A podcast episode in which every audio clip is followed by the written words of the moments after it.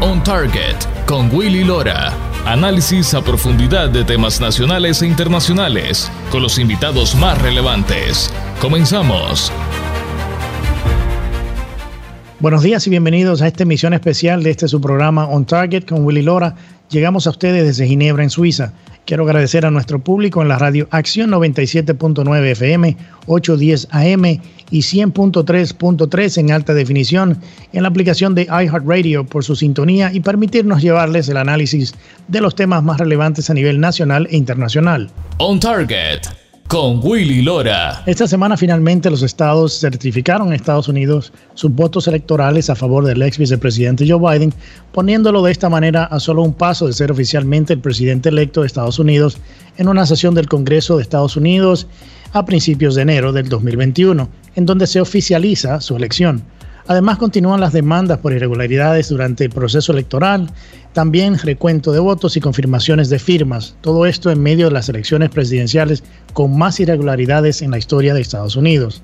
Todo esto al punto que hasta la Corte Suprema de Estados Unidos se ve cuestionada por información filtrada de que su decisión de no escuchar la demanda del Estado de Texas, por según, pero según la información que tenemos, es que tenían miedo a que eh, se brotaran nuevas protestas y que esto podría traer consecuencias negativas al país, poniendo en evidencia el aparente efecto que los movimientos violentos pueden tener en decisiones de la Corte Suprema de Estados Unidos. Para hablar y analizar estos temas me acompaña una vez más nuestro excelente panel de mujeres profesionales muy inteligentes e informadas en este proceso. Desde Miami, Florida, la abogada María Herrera Mellado. Buenos días, María, bienvenida, ¿cómo estás? Hola, buenos días, Willy. Muy bien, gracias a Dios. Desde Houston, Texas, mi colega y periodista Lucía Navarro. Buenos días, Lucía, y bienvenida. ¿Cómo vas? Hola, Willy, gracias por invitarme y hola a las chicas también, al resto de las mujeres del grupo. Y desde el centro de la Florida también la periodista y directora de periodismo hispano para la Universidad de la Florida, Dania Alexandrino. Bienvenida, Dania, ¿cómo estás? Muy buenos días, Willy. Gracias a ti nuevamente por la invitación y bueno, un saludo caluroso a mis queridísimas amigas María y Lucía, que siempre es un placer poder eh, tener estas conversaciones con mujeres inteligentes y bellas. Exactamente. María, quiero comenzar contigo como abogada. ¿Nos explica un poco la resolución de la Corte Suprema de no escuchar la demanda de Texas y otros estados? Mucha gente piensa que no existía evidencia, pero la realidad es que eso no es, o sea, no es la razón por la cual la Corte no tomó el caso. ¿Nos explica un poco esta decisión? Correcto, Willy. Bueno, en el caso que presentaron tanto Texas como 18 otros estados, el Tribunal Supremo determinó que la Corte no tenía standing, es decir, legitimidad para entender el caso. Para atender legitimidad, el Estado necesita presentar evidencia de que ha sido dañado por alguna decisión o por alguna acción de otro Estado y además que la causa de ese daño ha sido eh, precisamente alguna decisión o alguna acción del otro Estado. En este caso había otros estados como Pennsylvania, Arizona, eh, contra los que se había interpuesto la demanda. Y, pero realmente lo que vamos escuchando incluso a día de hoy es que los eh, eh, jueces del Tribunal Supremo tenían miedo de, ah, de admitir la demanda a trámite por las, eh, digamos, por el estallido social y las manifestaciones. Por otra parte, es importante determinar que, como hemos visto en Michigan, muchos de, de los jueces han determinado que los casos estaban moot, es decir, que eran, se presentaron extemporáneamente, pero eh, ha habido otros jueces que se han eh, pronunciado en su contra porque entienden que la causa eh, sigue abierta y que realmente es algo que se debe resolver. Por lo tanto, a diferencia de lo que dice la prensa, se han presentado pruebas de sobra, vídeos, testimonios y documentos, pero los jueces han decidido no estimarla por seguramente el peligro de una revolución en los Estados Unidos.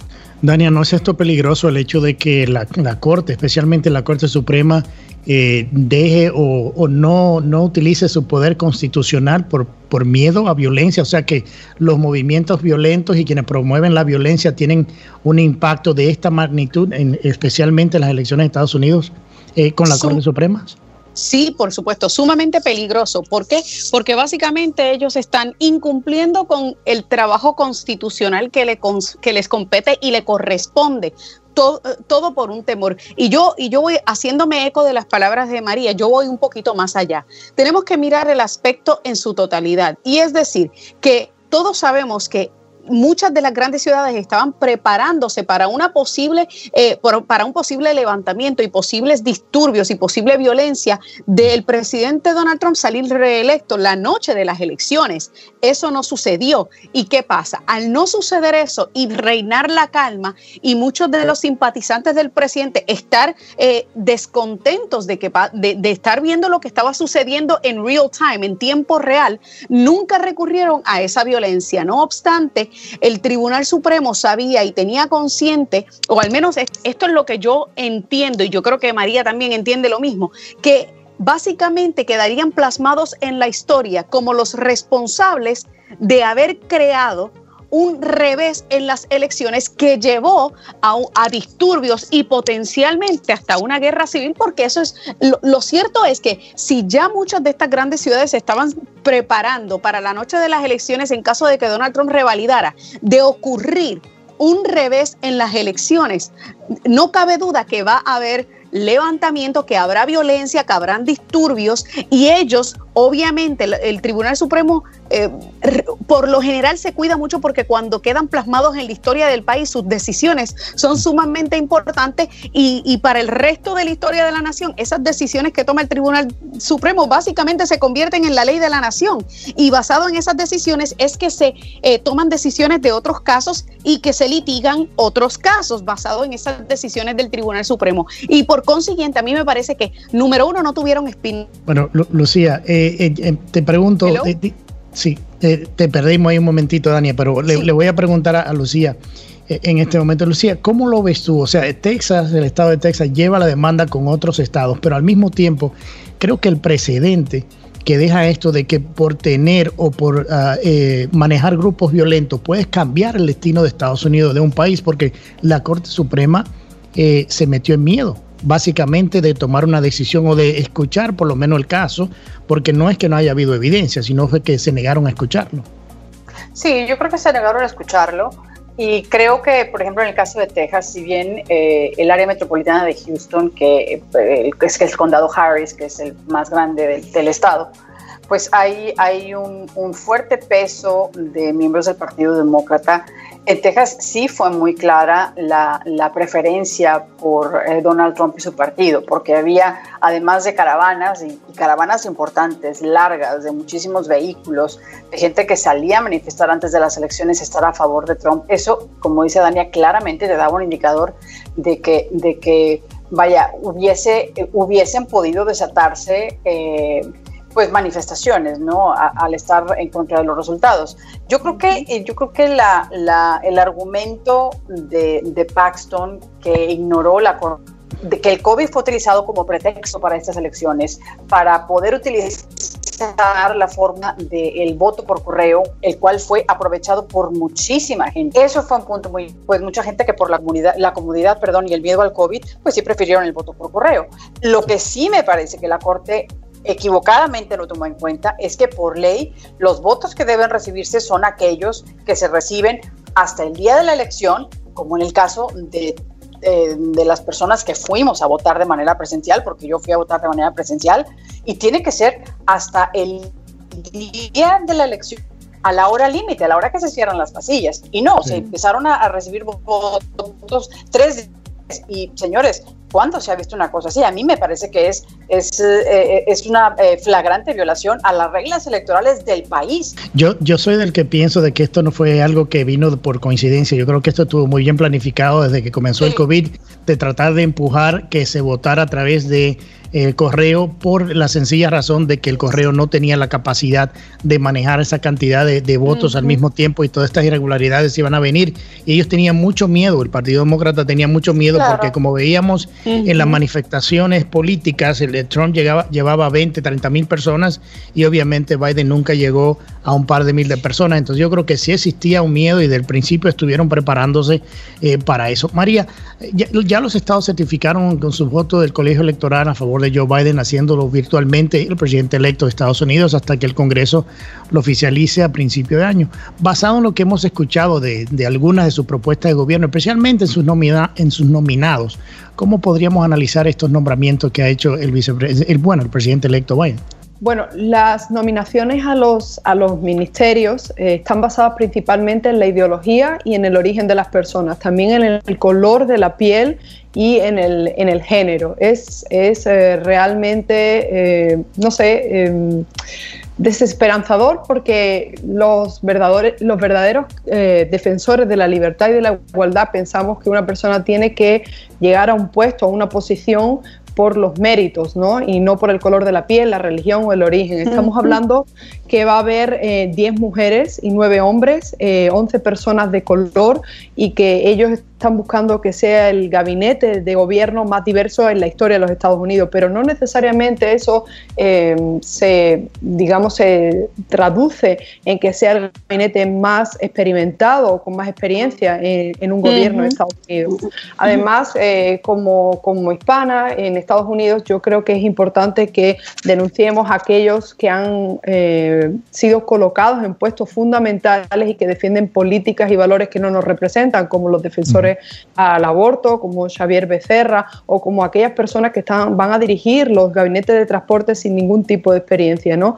Entonces, eso pues eh, es el deleite de la prensa liberal, de la prensa progresista, es lo mismo que ocurre en España. En España tenemos el gobierno con más mujeres en toda Europa. Sin embargo, muchas de estas mujeres son entonces es triste, es una triste realidad y al igual que ellos le han hecho eh, la vida imposible, han criticado hasta el final a los nominados por el presidente Trump, pues yo creo que se van a encontrar con la misma piedra en el zapato. Yo creo que es interesante el comentario y como hablabas del el mismo eh, que está nominado a, ser el secretario de Transporte, o sea, Pete Buttigieg, eh, que, que cuando se le preguntó que cuál era su experiencia en el tema de transporte, él dijo que había sido los camiones de juguete que su papá le había regalado. O sea, ¿cómo va a ser una cosa semejante y Estados Unidos está poniendo un ministro de transporte porque su experiencia ha sido los juguetitos, los camiones de juguete que su papá les regaló. O sea, yo no, no podía entender esa y así hay, hay otra más que vamos a hablar en, los, en el próximo blog. Vamos a nuestra primera pausa. Al regresar hablaremos del nominado Javier Becerra y Susan Rice, la ex asesora de seguridad nacional del gobierno de Obama. Ya regresamos con más de On Target con Willy Lora. On Target con Willy Lora. Periodismo auténtico y objetivo. Ya regresamos. On Target con Willy Lora. Actualidad y puntos de vista integrales. Ya estamos de vuelta. Ya estamos de regreso con su programa On Target con Willy Lora y nuestra mesa redonda de análisis político. Dania, dentro de las nominaciones del presidente electo, eh, del presidente electo para su gabinete, está el excongresista demócrata Javier Becerra, como decía María, quien fue el fiscal general en California para tomar el Ministerio de Salud y Servicios Humanos. Becerra no es médico, o tiene experiencia trabajando con sistemas de salud, ¿qué es lo que se busca con este tipo de nominaciones? Básicamente lo que se busca es cumplir cuotas y pagar favores políticos. Así de sencillo. Cumplir las cuotas. Recuerda que ahora mismo hay un grupo de hispanos, este, una organización sin fines de lucro hispana que básicamente le está exigiendo a Joe Biden que tiene que tener como mínimo cuatro a cinco hispanos en el gabinete. Óyeme, yo no quiero personas en el gabinete meramente porque somos un, un token porque básicamente eso es lo que está poniendo token, el tokenismo. Básicamente nos hemos convertido en un token. Ah, que yo quiero a la persona en, una posición que esté cualificada para la posición.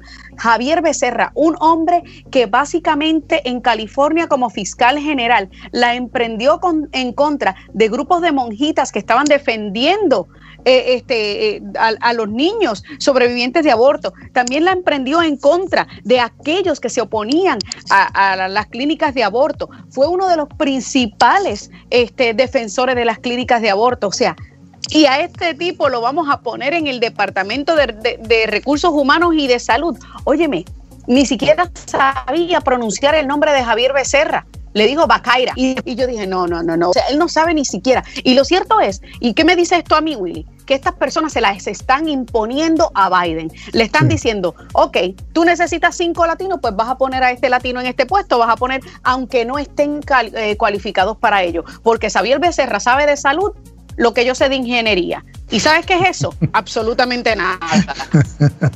Eh, María, eh, no debería preocupar, o sea, se deberíamos preocupar el hecho de que cuando vemos los anuncios de nominados y nominaciones que salen del equipo de transición, se refieren eh, que son, o sea, los primeros en términos de género, como tú decías, raciales, étnicos, y no hacen referencia a sus capacidades profesionales en las áreas que se le está nominando. O sea, ¿qué tú piensas de esto? Desde luego, y como ejemplo, un alfiler. Recordemos que en España tenemos de ministro de Sanidad a un filósofo, simplemente por el origen de, eh, él, ¿no? que es de Cataluña.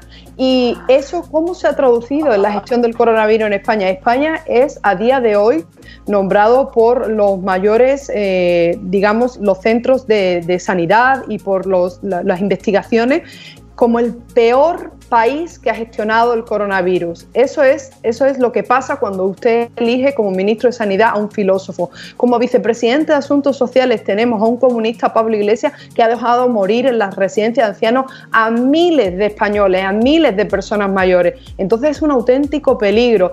Y eso es lo que va a pasar en el gobierno de Biden. Personas que no estén calificadas, que no tengan la experiencia para gestionar un gabinete, para eh, ejecutar unas políticas y para diseñarlas, porque ahí es donde está la clave, diseñar políticas públicas efectivas y que protejan la salud de las personas y, eh, por supuesto, la seguridad nacional tendrán eh, consecuencias devastadoras, no me cabe la menor duda. Sí, increíble. Lucía, muchas de las personas nominadas vienen de la administración pasada de Obama, o sea, tal es el caso de su ex asesora de seguridad nacional, Susan Rice, que está nominada para manejar la política interior del gobierno.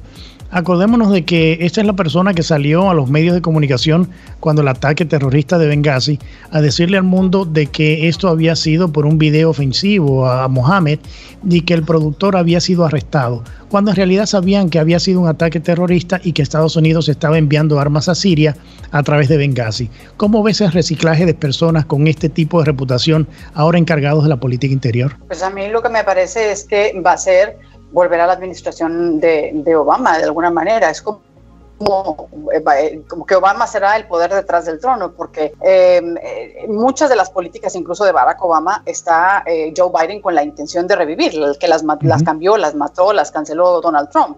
Dania, también Susan Rice, acordémonos, fue la persona que pidió que se, se, desenmascarara el nombre del general Flynn para filtrarlo a los medios durante el escándalo de la famosa colusión rusa, que nunca fue. ¿Qué opina de estos eh, reciclados? O sea, es una continuación, como decía Lucía, del expresidente Obama, o sea que ya hemos visto eh, de todo lo que fueron capaces en los últimos cuatro años en tratar de, de crear esta red para, eh, de una manera u otra, meter al presidente Trump dentro de una colusión rusa que nunca existió. Óyeme, eh, cada vez que yo veo o escucho de un nominado de Biden, yo pienso en una canción que eh, era una canción sumamente popular de, salsa para eso de los 70 y luego los reggaetoneros la convirtieron en reggaetón hace unos años atrás, que se llama Quítate tú pa' ponerme yo. Me parece estar escuchando esa canción en el fondo cuando yo veo cómo están quitando a uno para poner el otro que había servido en una posición. Eso es jugar a la sillita caliente, a la sillita musical. O sea, lo levantan de esta silla, lo ponen en la otra. Óyeme, esto es Obama 3.0. el tercer término de la administración de Obama, lo que pasa es que de la manera en la que están jugando a la sillita caliente, los están ubicando en posiciones que yo me quedo, pero, pero ¿quién diantres está haciendo estas recomendaciones? O sea, eh, como te dije, eh, Susan Rice eh, es lo peor que puede existir en términos de, eh, política de, seguridad nacional. Eh, Xavier Becerra sabe de salud lo que yo sé de ingeniería, igual lo mismo con Pete Buttigieg, que sabe de transportación, lo que, pues mira, María, que es eh, abogado, sabe quizás de, pues no sé, este, María es bien inteligente, así que no estoy tratando de ver qué es. Ah, de periodismo, ¿verdad? o científica de la NASA, exacto. así que, y, y esa es la realidad del caso. O sea, que, a Pete Buttigieg, cuando le preguntaron cuál, era, cuál era su cualificación para poder eh, ser el secretario de transportación, ah, porque él se recuerda a que se recordaba de, jugar con los camioncitos de juguete que les regalaba. Haber jugado eh, con eh, camiones de, de niños. Sí, los, los camioncitos de juguete que les regalaba el papá cuando era Óyeme, los camioncitos. Y que la proposición a su pareja, ¿no? Y que le propuso a su marido en el terminal de un aeropuerto y todos los viajes que hizo en los trenes Amtrak durante su, eh, y sus eh, años de escuela, de universidad. Y yo dije, pero, o, o sea, si eso es lo que lo cualifica a él como, pues no sé, experto en transportación, pues entonces todas mis visitas a sala de emergencia me cualifican a mí como eh, cirujana general de los Estados Unidos. Es, es, es impresionante. Y, y, acordémonos del hecho también de que Susan Rice escribió el famoso correo el día que salía de la Casa Blanca diciendo que todo se había hecho eh, de, la, de la mejor manera. Con el libro, con las eh, reglas. Por, por, la regla, con las reglas. Porque simple y llanamente estaban buscando la manera de cómo protegerse del escándalo de Rusia. Pero bueno, María, enfoquémonos un segundito en el tema de, de Hunter Biden, o sea, el hijo de, de Joe Biden. Esta semana, por primera vez, el expresidente hizo referencia a las acusaciones de investigación criminal en contra de su hijo, diciendo que lo apoyaba 100% y que su hijo es una de las personas más inteligentes que ha conocido yo me quedé, wow, ¿cómo podemos entender esto? Bueno, yo creo que esto está relacionado con los mensajes de texto que ya habíamos visto de la familia Biden, ¿no? En la que su madre le decía también que lo apoyaban a pesar de todas las informaciones que se estaban filtrando de la relación y los escándalos de, su hijo, ¿no? Con, con, China e incluso el dinero que recibió de Moscú. Lo que está claro es eh, que si fuese Donald Trump el que hubiese dicho que su hija, Ivanka Trump o cualquiera de ellos, era la persona más inteligente que él había conocido y que lo apoyaba, hubiese sido un escándalo, hablaríamos de nepotismo, eh, diríamos que habría que abrir una investigación, un special counsel y todo lo que hemos visto durante estos años. Pero como estamos viviendo bajo este, esta dominación de la prensa globalista y liberal, pues eh, seguramente, al igual que pasó con la apertura de la investigación o la publicación del New York Post, pues esto se, se olvidará muy pronto, no lo cubrirán y nada, el 20 de enero ellos querrán eh, hablar de otra cosa y estas navidades estarán criticando todavía a Donald Trump por quién sabe qué, o sea, cualquier otra razón. Yo creo, eh, eh, Lucía, en este minutito que me queda, yo creo que inclusive ya rápidamente la prensa se ha comenzado a dar cuenta. Bueno, no es que no sabían, porque fueron partícipes, pero en una conferencia de prensa que tuvieron esta semana, el, presidente electo Biden eh, seleccionó los reporteros que su campaña le había dicho a quién le preguntaran, porque ya sabían que le iban a preguntar, y contestó un par de preguntas y se fue, y no le contestó más preguntas a nadie, lo cual eh, dejó a todo el mundo como, wow, esto es lo que no esperábamos, pero yo no me sorprendí porque es lo que ellos han hecho por, durante los últimos dos años. Yo creo que, o sea, es, es, una vergüenza cuando vi eso de que no los, los, reporteros que hicieron preguntas fueron los que ellos ya tenían preaprobados que iban a hacer preguntas y los otros no le permitieron hacer preguntas, lo cual para mí fue como, wow, si eso es en el, en el tiempo de la transición, o sea, ¿cómo será una vez que lleguen a la Casa Blanca eh, a manejar la prensa? O sea, yo creo que el, el hecho de que en los últimos cuatro años, por el, pleito de, directo entre, entre Trump y la, y la prensa y la Casa Blanca y la prensa, por lo que ya sabemos que estuvieron, eh, eh, estuvieron trabajando muy de cerca con, el mensaje de la izquierda, del Partido Demócrata,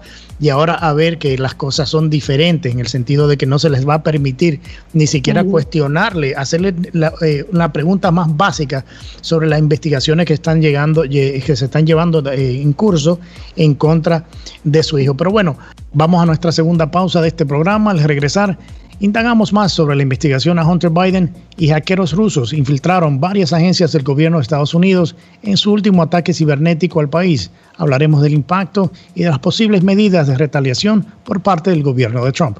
Ya regresamos con más de On Target con Willy Lora. On Target con Willy Lora. Periodismo auténtico y objetivo. Ya regresamos.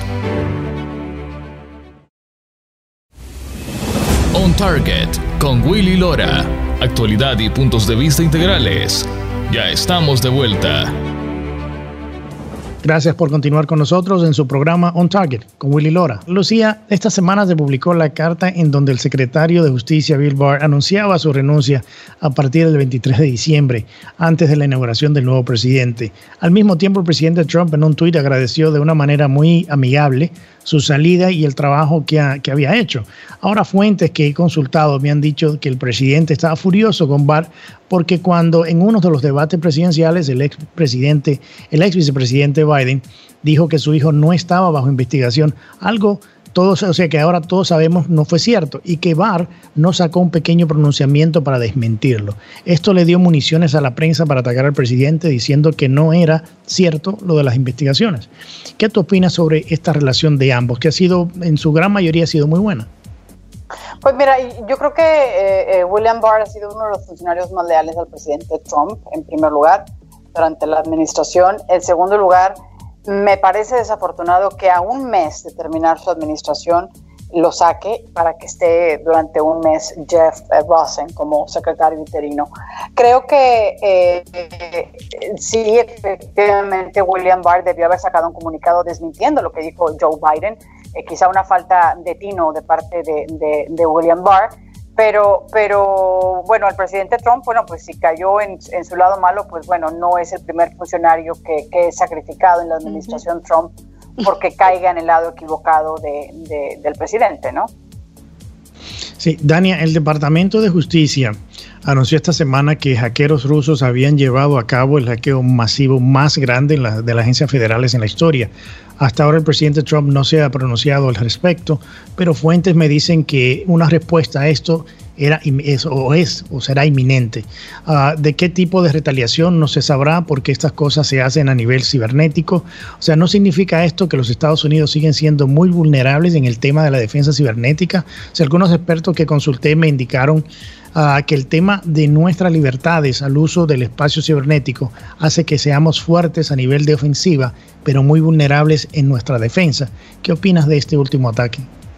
Eh, bueno, yo honestamente estoy completamente de acuerdo con la premisa de que esto todavía, esto demuestra que somos muy, muy vulnerables a estos ataques cibernéticos, tanto como el hecho de que pudieron interferir en las elecciones del 2016, eh, aunque fuese gastando 400 mil dólares en, anuncios. De igual manera, se sospecha que en, estas en este pasado ciclo eleccionario también intervinieron Rusia, China e Irán, lo que significa que nosotros eh, de alguna manera estamos lagging behind, estamos un poquito por detrás de estas naciones en términos de tecnología, que es real pronunciarse eh, pronto sobre esto.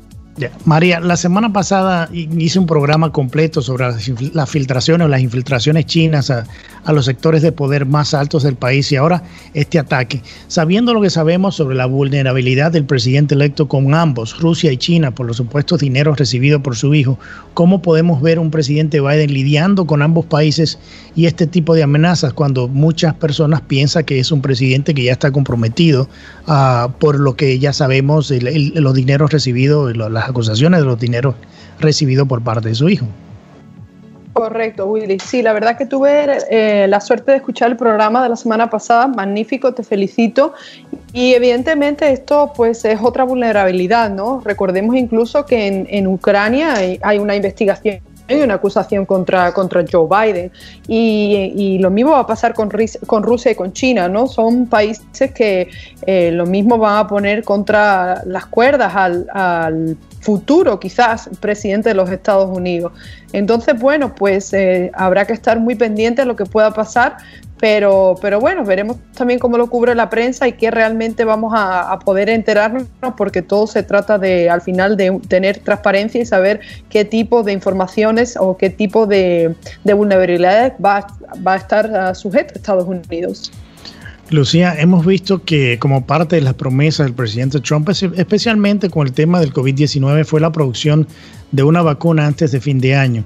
Esto fue criticado por todos los medios y por los llamados expertos como imposible. Hemos visto que no solo Ah, o sea, no solo, no solo es una vacuna, sino son dos vacunas que ya han sido aprobadas por la FDA y se han comenzado a distribuir y aplicarse a personal de primera línea en algunos hospitales, a, políticos y, y, demás. ¿Cómo valoras tú la crítica que se le hizo al presidente sobre su compromiso de las vacunas? O sea, ¿es esta otra razón por la cual los famosos expertos siguen perdiendo credibilidad? Mira, yo creo que no importa lo que Trump hubiese dicho, de todas maneras lo habrían criticado. Y, Trump no estaba preparado para enfrentar una pandemia, como tampoco hubiese estado ningún otro candidato de ningún partido. Hillary Clinton si hubiese ya ganado la, presidencia. eh, a Trump lo iban a criticar independientemente de lo que hiciera, independientemente de lo que dijera. Había que producir una vacuna, no se estaba preparado para un virus como el del COVID-19, entonces había que empezar de cero. Y cuando tú estás empezando de cero, pues por supuesto que no tienes nada en un principio. Y ahora eh, el proceso de investigación de una vacuna toma mucho tiempo. Creo que se hizo muy rápido, eh, porque estamos a, nueve meses de que inició la pandemia. Ahora, el milagrito no se lo está, no se lo está eh, respetando Joe Biden a Donald Trump, porque Joe Biden está empezando a tomar crédito de algo que no ocurrió durante una administración Biden, sino durante una administración de Trump creo que, en este momento eh, eh, fue en la administración de Trump que cumplió lo que había prometido. Generar no una, generó dos vacunas. Y si a eso le sumas también las otras vacunas que se han empezado a distribuir en el mundo, porque el Reino Unido ya se empezaron a vacunar, en España están por terminar, perdón, por empezar. En, México ya se habla de cinco potenciales vacunas. O sea, yo creo que la, la comunidad científica ha trabajado muy rápido para desarrollar algo que nos proteja a todos del COVID-19. Y eh, yo creo que, vaya, sería justo reconocer que estas dos vacunas que están disponibles en Estados Unidos, pues son crédito de la administración Trump. Para bien o para mal, son crédito para él. Y mucha gente lo que critica es que bueno, que, eh, que no, que lo hicieron las, las, ah, los laboratorios privados. Sí, los laboratorios privados lo hicieron, pero esto fue algo, lo que se ha hecho, eh, eh, que es una, una tarea, ha sido una tarea eh, muy, muy amplia por parte de, como tú decías, la comunidad científica mundial, porque hay, existen decenas y decenas de, de, vacunas que se están trabajando en todo el mundo, pero se necesita una colaboración con los gobiernos para eliminar los procesos burocráticos que usualmente toman mucho tiempo, la aprobación de nuevas tecnologías para avanzar en los procesos de vacunación y, y, y, y de qué manera se llegan a las conclusiones que se han llegado por parte de los laboratorios que me ha tocado eh, entrevistar a, científicos en estos campos y me han dicho exactamente que ha sido algo eh, sin precedentes en el tema de no solamente la velocidad, sino la tecnología y la cooperación que han tenido con, con, el gobierno, por lo menos de, Estados Unidos, en, en, poder quitar un poco la burocracia y tener un plan de distribución eh, que se puso, se puso en marcha inmediatamente la vacuna fue aprobada por el FDA. Ah, Dania, esta semana la Corte Suprema utilizó también el mismo método de no querer inmiscuirse en el tema del censo en Estados Unidos por encontrar una, una resolución prematura, según dice la Corte. ¿Cómo afecta esto a los inmigrantes indocumentados?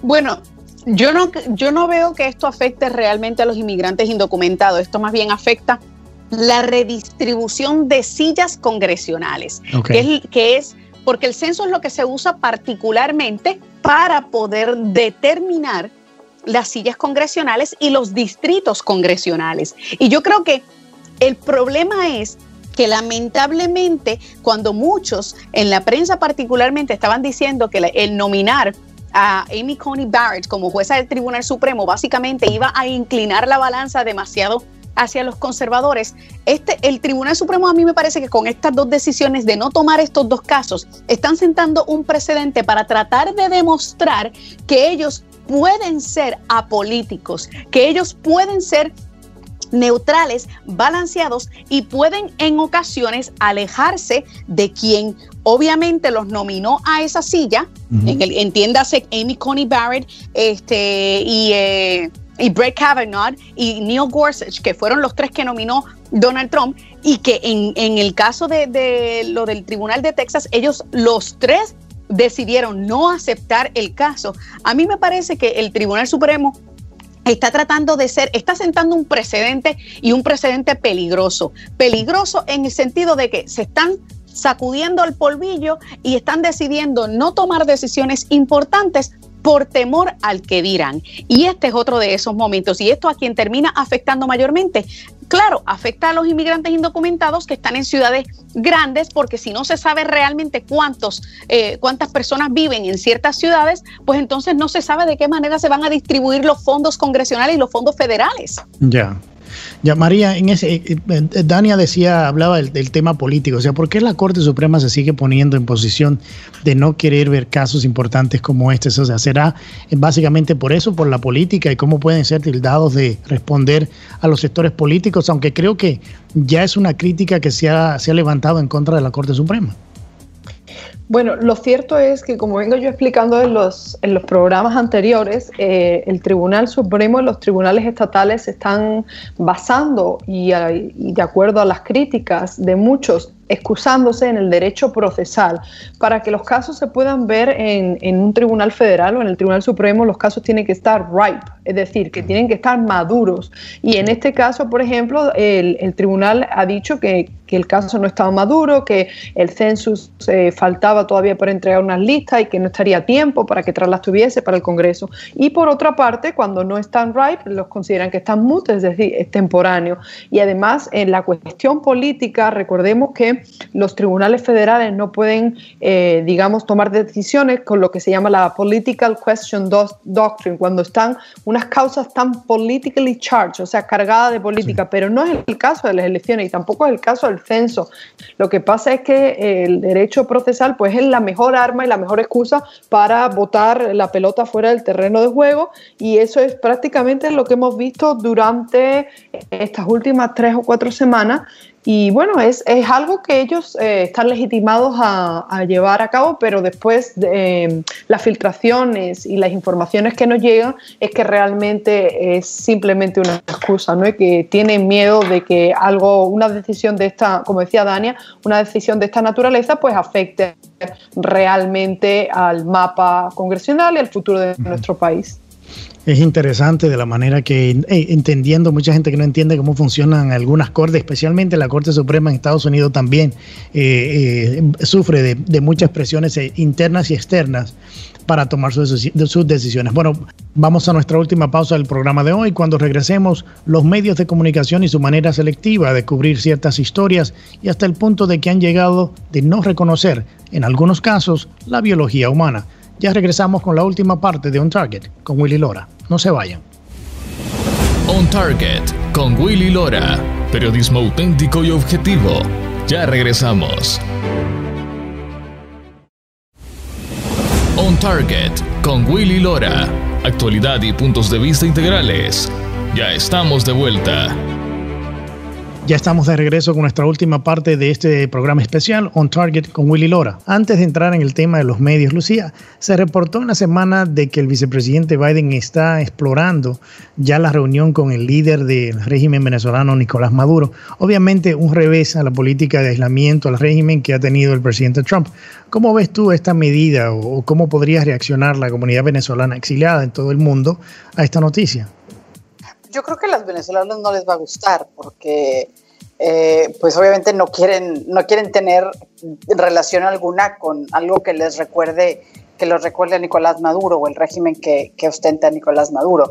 Creo que no será nada, nada eh, plácida una relación como esa. Igual que la comunidad cubana, pues también eh, no está pues muy contenta ¿no? con el hecho de que Barack Obama restableció las relaciones con Cuba cuando Cuba la verdad no ha hecho nada por cambiar el sistema, por darle un mejor eh, nivel de vida, una mejor calidad de vida a la población cubana y donde pues es más que sabido la gran cantidad de cubanos que han dejado la isla por buscar una vida mejor, por la fuerza o sencillamente por huir de la posibilidad de ser presos políticos.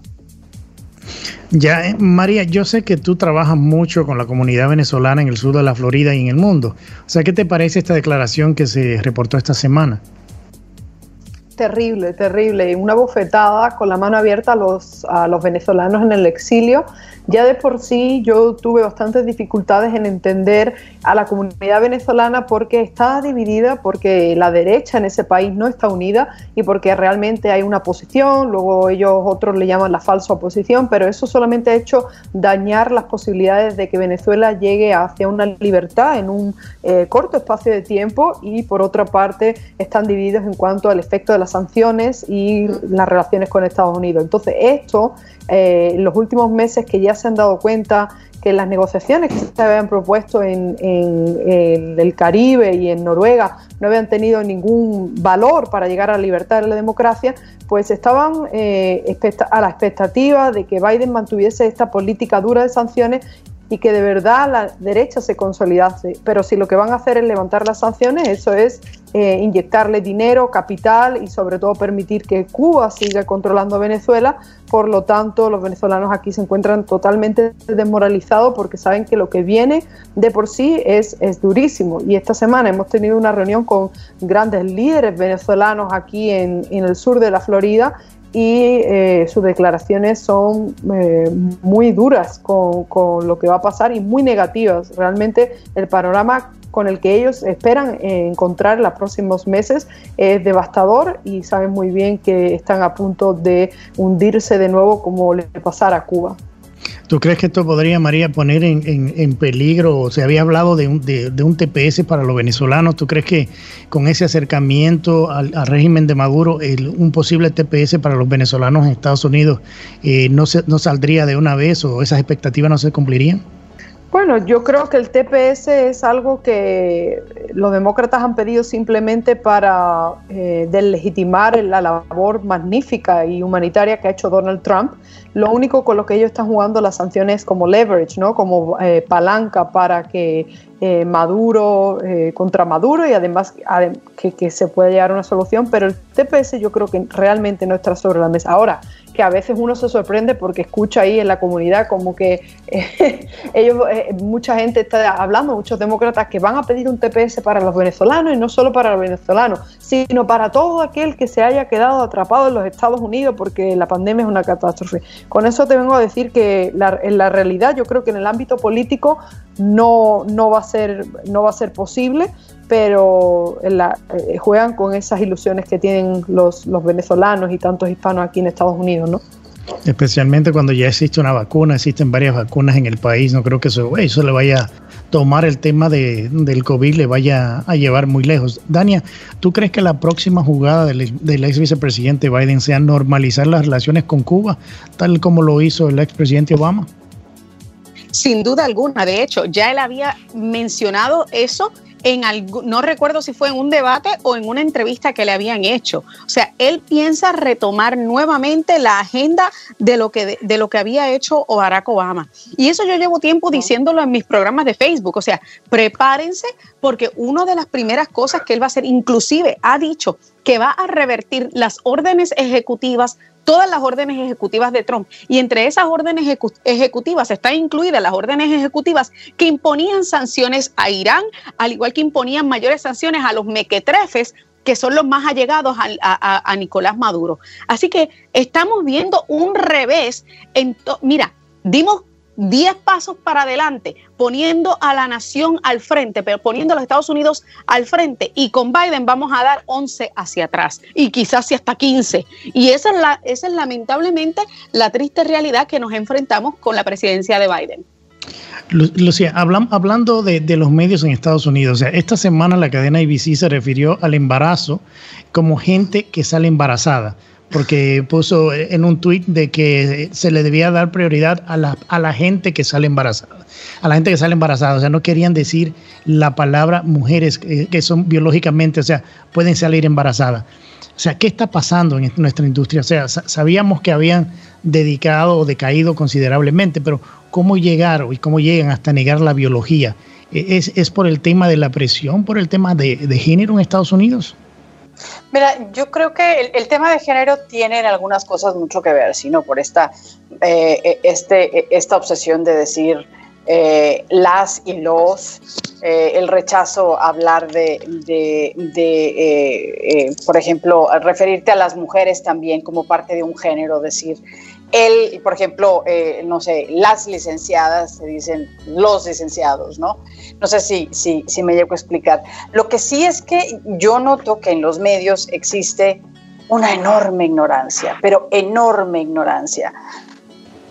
Y hay lamentablemente mucha gente en los medios de comunicación que no tiene conciencia ni siquiera de, de, la forma correcta de utilizar el lenguaje. Y eso es lamentable porque eso te manda mensajes equivocados. Con eso que me estás diciendo, la gente que se embaraza, pues a ver qué hombre no sale embarazado, ¿no? Sí. Sí, o sea, yo me quedé sorprendido. O sea, María, yo, yo, o sea, Eh, eh, me quedo sin entender, o sea, o sea, hasta qué punto la cultura de cancelar no solo temas, sino en este caso la realidad biológica, o sea, ¿qué estamos viviendo en, en estos tiempos? Eh, lo cierto es que yo, cuando vine la primera vez aquí a Estados Unidos vine para hacer mis prácticas en el Comité Económico Social, en la Oficina de los Derechos de la Mujer de las Naciones Unidas, y ellos fueron los que originaron esta convención contra la discriminación por materia de género. Y de ahí se origina todo. Hay una, hay una propuesta globalista para impulsar lo que ellos llaman eh, la discriminación contra la mujer, pero que no se queda en lo que es la discriminación contra la mujer, sino lo que vemos ahora es el resultado de más de 10 años, recordemos que estamos hablando de los años 90, eh, finales de los 90, estamos hablando de una, de una política de más de 10, de 20 años, en los que además se han originado lo que en España conocemos como los chiringuitos, que son básicamente estas oficinas que reciben millones de dólares y esta prensa eh, también subvencionada por los billonarios que les interesa que ahora todo sea cuestiones de género porque de ahí ellos van a sacar sus fondos. ¿no? Y es, es, lo que tenemos ahora mismo. Pero bueno, yo siempre, honestamente, lo estoy interpretando últimamente como la supremacía de las mujeres, porque fíjate, hoy eh, veía algo que me indignaba muchísimo como último apunte, y es esas declaraciones de, de la demócrata de, por Massachusetts diciendo que, por ejemplo, la deuda de los préstamos estudiantiles en Estados Unidos es un tema racial, de justicia económica, que las mujeres somos eh, más desfavorecidas que los hombres. O sea, ¿hasta qué punto vamos a seguir con este tema metiendo el género hasta en la sopa? Hasta que, realmente las mujeres nos sentimos completamente, eh, mm, no sé, por no decir un término mm, demasiado bueno, asqueadas. Sí, la verdad que sí, ¿eh? Es increíble, es increíble. Dania, eh, como el tema de ABC en este tweet, eh, ya vimos también, todavía quedan algunas cositas de censura por parte de Twitter que ya volvió a dar la opción de hacer retweet ah, después de las elecciones cuando eh, te, censuraban a retuitear algún contenido que no era favorable a ellos. O sea, ¿qué te parece esto de ABC, el Twitter, y que Twitter está permitiendo de nuevo los famosos retweets? Nuevamente están jugando a la política. Nunca había visto yo una mayor injerencia externa, es decir, alguien que se haya eh, dado a la tarea de a propósito interferir en las elecciones de los Estados Unidos que los tecnócratas y los mediócratas. Esos son dos términos nuevos que yo recién les acabo de, dar a la media de los, a la prensa de los Estados Unidos, la, la prensa mediócrata que básicamente se ha convertido en el que dictamina lo que ocurre dentro del Partido Demócrata y a los tecnócratas, que son estas agencias eh, de, tecnología, o sea, de redes sociales, que básicamente son, si la, si la prensa es la mano derecha, eh, los tecnócratas son la mano izquierda del Partido Demócrata. Básicamente ya ellos son los que están dictando lo que ocurre.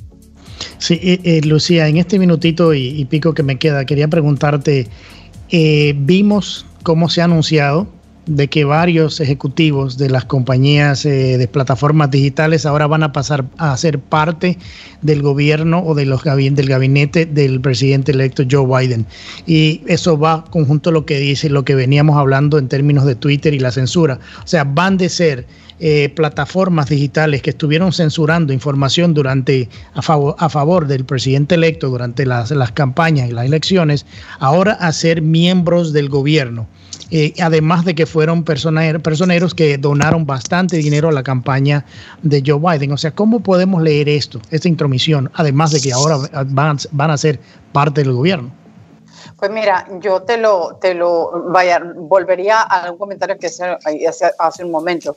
Eso para mí es una forma de meter en la, en la olla a otros elementos que pueden manipular la información. Porque si te voy a acercar al gobierno, pues obviamente no vas a hablar mal de mí, porque te voy a acercar. Entonces, si vas a hacer un elemento que vas a servir al gobierno, pues perdóname, te estás prestando a la manipulación. Y eso me parece un elemento sumamente delicado y sumamente peligroso para la democracia Sí, sí, yo, sé, yo creo que definitivamente tener estos personeros que fueron, donaron a la, a la campaña del, del, ex vicepresidente, eh, son parte de las empresas que se mantuvieron censurando información que no era favorable a él y ahora van a pertenecer al gobierno del presidente Biden a partir del 20 de enero. Es muy preocupante, no solamente para el país, sino también para todo el mundo. Bueno, llegamos... Eh, Están pagándole favores políticos. Ah, exactamente. Totalmente de acuerdo, Dania, totalmente de acuerdo. Eh, sí, es, este es el premio de lo que hicieron durante la campaña. Eso es así. Así es. Bueno, los millones que van a caer por ahí. Bueno, llegamos al final de esta mesa redonda con un excelente panel de profesionales que llenan este programa de mucho orgullo. La abogada María Herrera, la periodista Dani Alessandrino y la también periodista Lucía Navarro. Les agradezco muchísimo la participación y que pasen una feliz Navidad y un próspero año nuevo. Y a nuestra audiencia le agradecemos la atención y su tiempo a este programa especial y los invitamos a que nos acompañen la próxima semana con otra entrega más de On Target con Willy Lora. Feliz Navidad y un próspero año nuevo a toda la audiencia y que el próximo año llegue con mucha salud, tranquilidad y prosperidad para todo el mundo. Y recuerda, es duro fracasar, pero es todavía peor no haber intentado nunca triunfar. Que pasen un excelente fin de semana. On Target con Willy Lora. Gracias por su compañía. Escúchanos nuevamente en nuestra próxima entrega en Radio 97.9 FM en iHeart Radio.